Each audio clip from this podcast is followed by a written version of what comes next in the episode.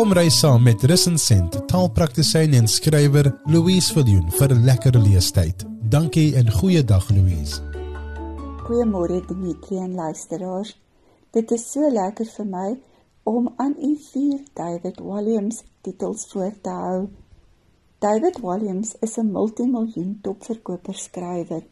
Kinders is mal oor sy boeke en dit word wêreldwyd uitgegee met groot sukses.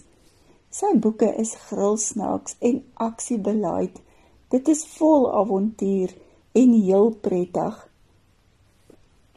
Die vier titels wat ek aan u voorhou is David Williams se Slaim, 'n super snaakse storie. Kodenaam Pisangs, Die gedierte in die gange en The World's Worst Monsters. Ek lees heel eers die agterblad van Slime, 'n super snaakse storie. Tony Ross het die illustrasies gedoen. Welkom op die eiland Mollem. Hierdie eiland is die tuiste van 'n groot groep gemeene groot mense. Die skool, die park, die speelgoedwinkel en selfs die eiland se roomhuistrokkie behoort aan gruwelike groot mense wat dit terdee geniet om kinders aklig te laat voel. En die eiland word besit deur die gruwelikste grootmens van almal, Tannie Frida Vraat. Iemand moet iets aan die saak doen. Maar wie sal dapper genoeg wees? Ontmoet net die buitengewone seun met 'n spesiale superkrag, slijmkrag. Ek lees so 'n klein stukkie van hoofstuk 1. Die eiland Mollem is die tuiste van minder as 1000 mense. 999 om presies te wees. Ek het mos gesê dis minder as 1000. Een van die 999 mense wat hier woon, is die seun Net. Net is nie 'n afkorting van enigiets nie. Sy naam is eenvoudig net Net. Net is 11 jaar oud. Hy is op Mollem gebore en soos die meeste eilandbewoners was hy nog nooit iewers anders nie. 'n Mens kan net nie 'n gewone seun noem nie. Hy is nie gewoon nie. Hy is buitengewoon. Net is gebore met bene wat nie werk nie. Hy kan glad nie loop nie. Daarom het sy ouers vir hom 'n vernielde, verroeste ou rolstoel gekry en hy het geleer om dit te gebruik. 'n Mens sien die seun dikwels om die eiland rondzoom terwyl hy allerlei wielwippe en toertjies doen om sy vriende te vermaak.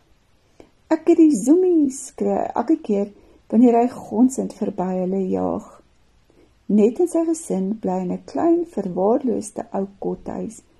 Die kothuis is op die rand van 'n kraans wat uitkyk oor die woeste see wat die eiland omring.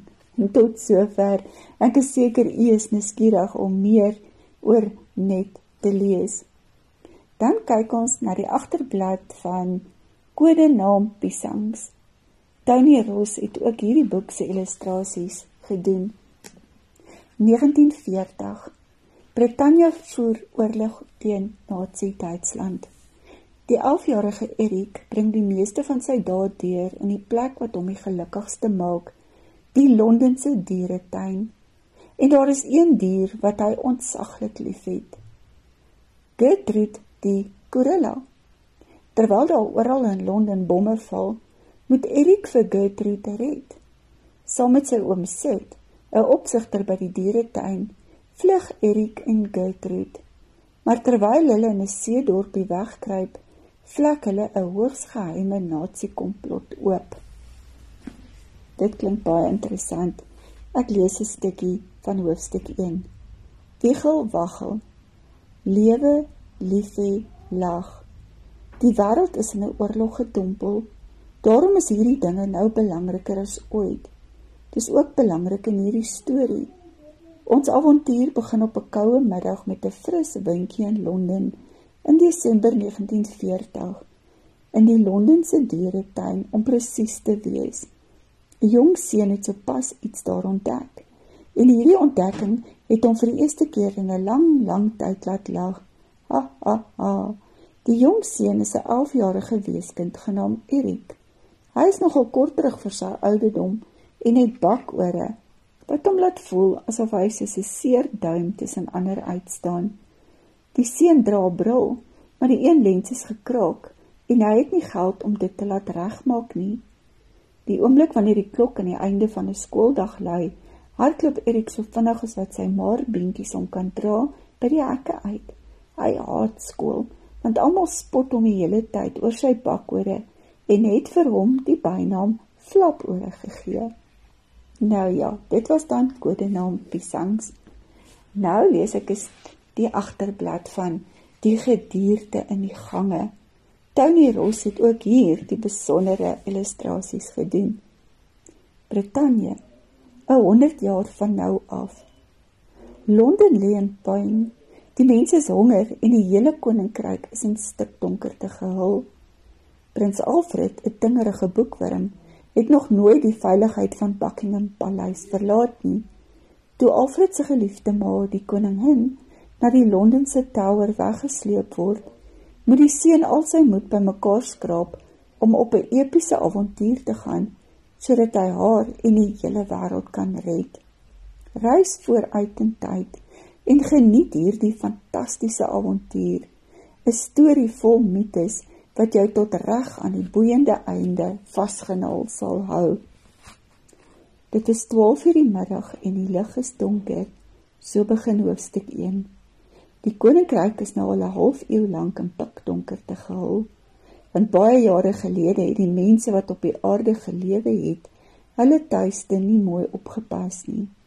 Hulle het al die woude aan die brand gesteek en elke enkele boom tot as verbrand. Hulle het die riviere, mere en oseane besoedel met afvalstowwe wat al die visse doodgemaak het. Hulle het al dieper en dieper onder die aarde ingeboor totdat die planeet later heeltemal hol van binne was. Op die ou end het die aarde wraak geneem. Al die ysberge van die noord en suidpool het gesmelt. Dit het sulke groot oorstromings veroorsaak dat baie lande heeltemal onder water verdwyn het. Dit is dan hoe die gedierte in die gange begin. Ek lees nou die agterblad van The World's Worst Monsters. En dit is in kleur geskets deur Adam Stauer. Beware the 87th most scary book ever written.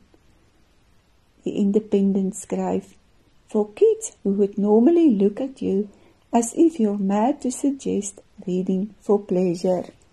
Nee, dan begin ek 'n bietjie te lees hier van bladsy 16 af. Die opskrif is Bad Baby. In a land, in a land far, far away, where it was forever cold, stood a snow-capped mountain. At the top of that mountain, Poking out of the clouds was a Gothic castle.